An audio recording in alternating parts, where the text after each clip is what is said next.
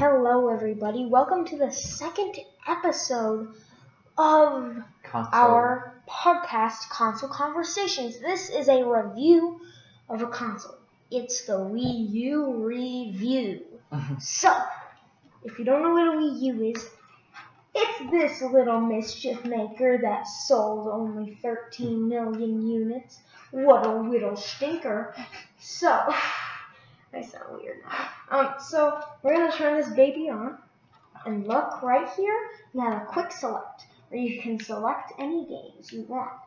So I want to select. Let me select a link to the past. Yeah, and what's cool if you if you have never heard of Virtual Console, then you would know that there's a thing called Virtual Console where you can play old Nintendo games on new Nintendo systems. So I have right here I have a link to the past, and as you can see, I can control it with the D-pad or move with this. Interesting. So let me leave, and you can go to the home button and close the software. So are you just giving them a tour of the U? Pretty much. So then you have you can go to the Wii U home menu, and you also get Mii's like you did on the Wii, the Switch, and the 3DS.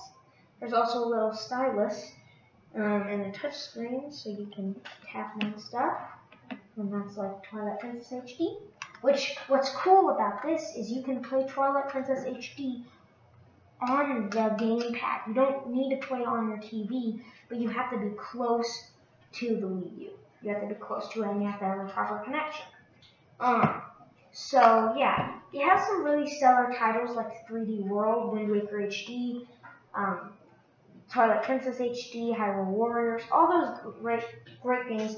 Splatoon is one especially that both of us really enjoyed.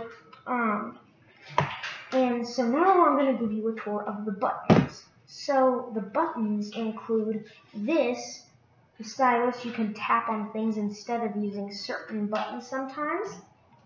You have two control sticks.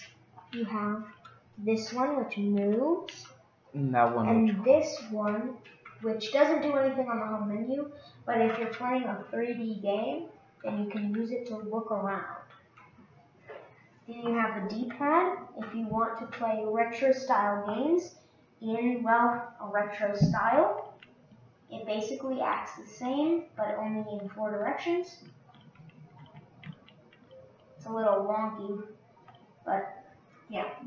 Um, this is the NFC touchpad where you can tap Amiibo to get special prizes.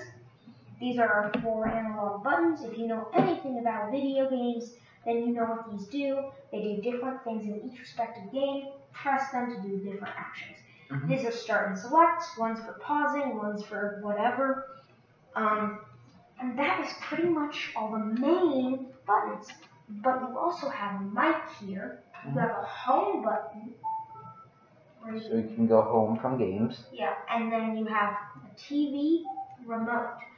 Ah, So yes. So you you can you turn on your TV on- from from the, the Switch. I mean the Wii U, and you could also change the channel, the volume, and the or the um And here I'll get a little closer so you can. specific channel so you can um so you can control your TV from your Wii U. And we won't be able to show you the TV because of our camera angle right now. But it but is we'll on. turn on the up the volume. Here, let me get closer again so you can hear it. But it is on right now, and he can he can control the TV from there. So it's like a nice little thing. So. You can turn it. turn it back down. And Now if it's if it's um so if you lose like your remote or something, you can use the your Wii U gamepad to um, control your TV or change it to um, the Wii U.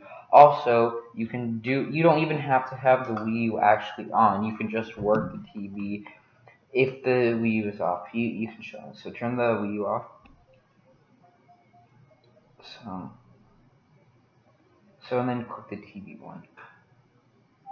So see how it's not actually on, but you can still use it as remote. Yeah. Let me see it. So, this is you. Also, we didn't mention these buttons. This is the L, this is the R, this is the ZL, and this is the ZR. They do different things in their respective games. It also shows you the battery power with this little light. This is where sound comes out. There's a full camera here. You can charge it right here. They You can all- put in headphones here. This is the gyro sensor, which You- is a really cool feature, and this is how you control the volume. What What's Okay. cool is that if you have a 3DS and you lose your Wii U charger, you can always charge the Wii U with your 3DS charger since they have the same charging like Input. input areas. So if you can use that. So let's get to our next topic. We talked about the hardware, which is pretty impressive so far.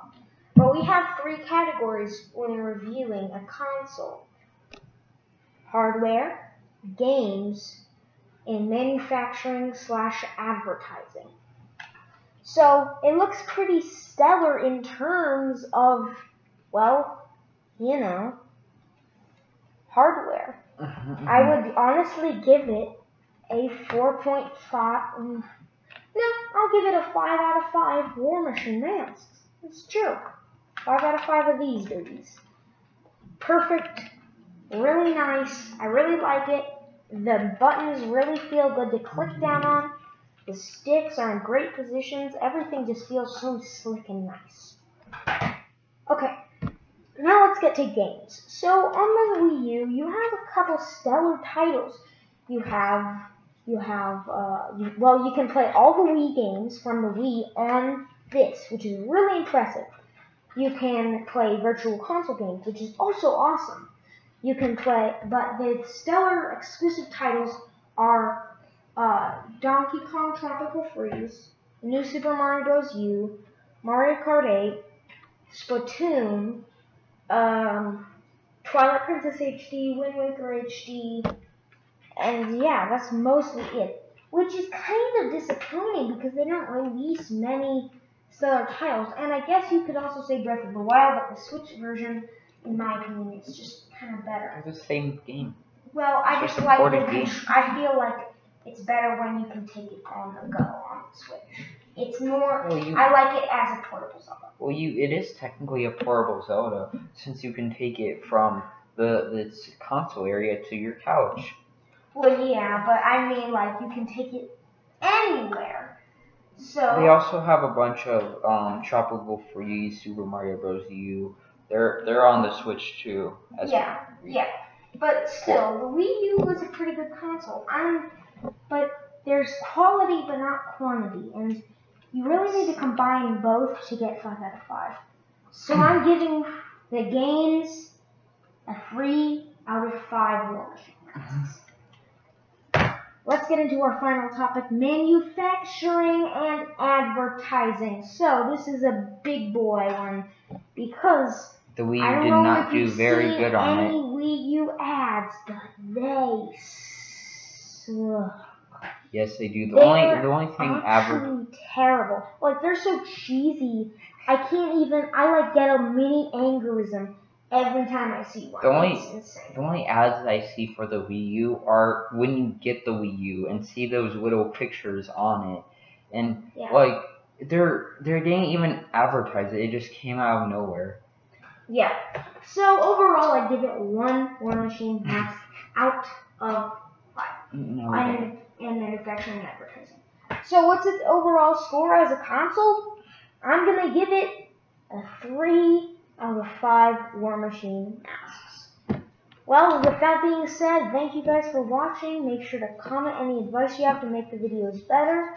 Subscribe, like, hit that notifications bell, subscribe to Hayden, and as always, make sure you keep safe. We'll release new. We'll release a live reaction to E3 on June 11th. Just yeah, be safe, everyone. Bye.